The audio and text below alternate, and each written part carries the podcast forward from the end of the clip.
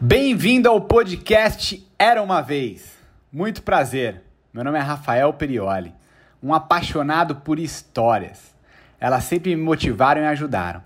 Aprendi principalmente que toda história de sucesso é recheada de desafios e oportunidades. Tudo isso me ajudou a construir a minha história de sucesso e por isso decidi criar o Era uma Vez. Existem muitas maneiras de se aprender. Uma delas é com a própria experiência e outra que considero mais inteligente é com a experiência dos outros. Espero poder te ensinar de uma maneira divertida e te motivar na construção da sua história de sucesso. Era uma vez. Uma mulher chamada Joanne Rowling, desde pequena muito criativa, usava toda a sua criatividade, toda a sua imaginação para brincar com seus amiguinhos, mas não eram as brincadeiras de criança. Brincadeira de As brincadeiras onde ela conseguia criar personagens, criar cenários, fantasiava com magia, com coisas maravilhosas.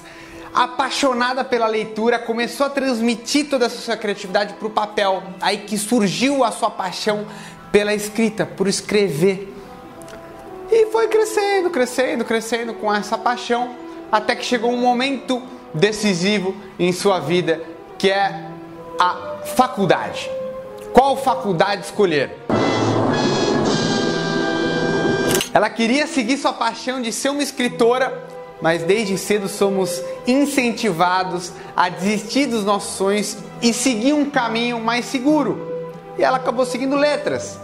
Quem nunca escutou meu filho, faça um concurso, vá fazer direito, vá fazer engenharia, desista dos seus sonhos. Ela se formou em letras e foi ser secretária bilíngue e estava vivendo uma vida onde ela ficava se questionando, não estava nada feliz, até que sua mãe veio a falecer.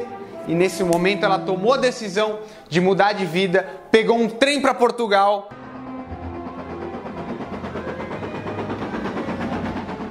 Chegando em Portugal, ela foi ser professora, onde ela conseguiria transmitir um pouco mais, não toda a sua criatividade, mas conhecimento.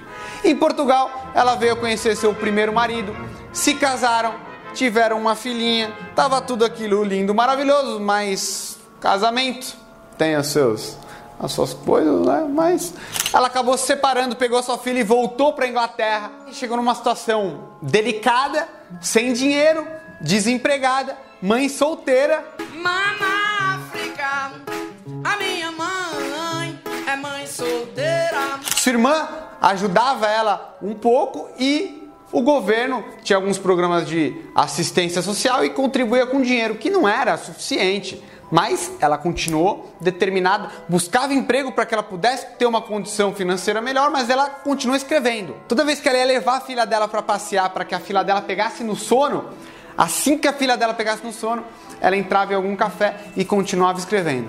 Até que um dia a sua irmã encontrou vários livros escritos numa caixa no apartamento dela, começou a ler, começou a se envolver, se apaixonou pela história, incentivou a Joanne a realmente ir atrás daquilo, que publicasse aqueles livros que eram fantásticos.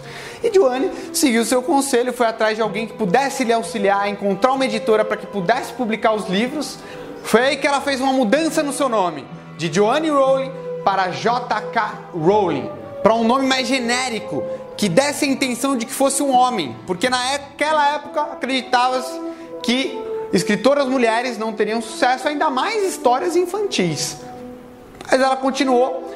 Dois anos se passaram, vários nãos, tomaram muitos nãos, até que uma editora que estava entrando no mercado infantil de histórias infantis adorou as histórias e realmente publicou e no próximo ano Harry Potter foi um sucesso na Inglaterra, até que uma editora americana comprou os direitos autorais por 105 mil dólares. Foi o valor mais alto pago no, em livros infantis. E aí nos Estados Unidos foi um sucesso absurdo e nos Estados Unidos foi para o mundo, para traduzido para todas as línguas que vocês podem imaginar e surgiu uma das maiores franquias de entretenimento, de magia do mundo. Agora pensa naquelas editoras que disseram não para Joanne Rowling. a maior franquia de livros, uma das maiores franquias de filmes e um império gigantesco dentro do mundo da magia, dentro da Disney, que tem um, toda uma vila fantástica do Harry Potter. Hoje a franquia Harry Potter vale mais de 25 bilhões de dólares e fez de Joanne Rowling a primeira escritora mulher bilionária do mundo. De mãe solteira, desempregada, recebendo ajuda do governo para uma das mulheres mais influentes e poderosas do mundo. Isso tudo porque ela não desistiu do sonho dela. Não desista do seu sonho. Por mais impossível que ele pareça, por mais insano que ele pareça, não desista. Não viva a vida onde você está angustiado. Liberta aquilo, aquilo que te faz brilhar, aquilo que te faz ficar animado, aquilo que te faz feliz. Não deixe que as pessoas roubem os seus sonhos. E lembre-se que a magia na sua vida, quem faz é você.